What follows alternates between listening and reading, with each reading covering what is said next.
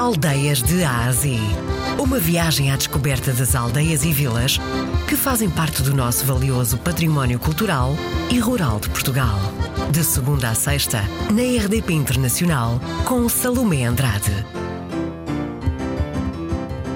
Conselho de Fronteira e Distrito de Porto Alegre. Aldeia Valdemaceiras fica num vale, como, como o nome diz, e fica situado no Conselho de Fronteira, na freguesia de São Saturnino. Valdemaceiras, eh, a, a, parte é mais explorada no que diz respeito à azeitona. Isso quer dizer então que os habitantes da aldeia vivem da agricultura? Sim, eh, grande parte, grande parte de, dos habitantes vivem da agricultura, mas eh, cada vez, cada vez a agricultura, o setor primário tem menos gente depois, os mais novos, os mais novos tentam viver de serviços. Ó oh, Sr. Presidente, mais ou menos assim por alto o número de habitantes da aldeia? A aldeia tem à volta de 300 pessoas. Hum. Uma aldeia que de manhã as pessoas começam logo o trabalho, uhum. ou, ir ao pão, para poder começar o dia de trabalho. Que serviços é que a aldeia Valdemaceiras tem? É a junta de freguesia tem, e tem o, tem o centro-dia.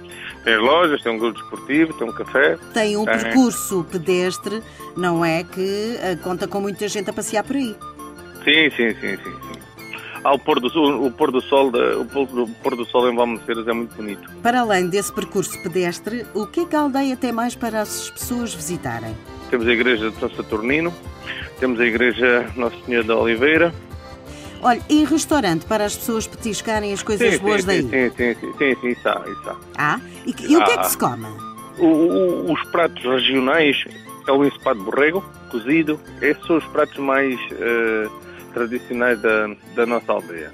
Senhor Presidente, a última pergunta que é esta. Quando vai à aldeia, a que é que lhe cheira Valdemaceiras? Ah, cheira-me a saúde, cheira-me a bem-estar, cheira-me a ar puro.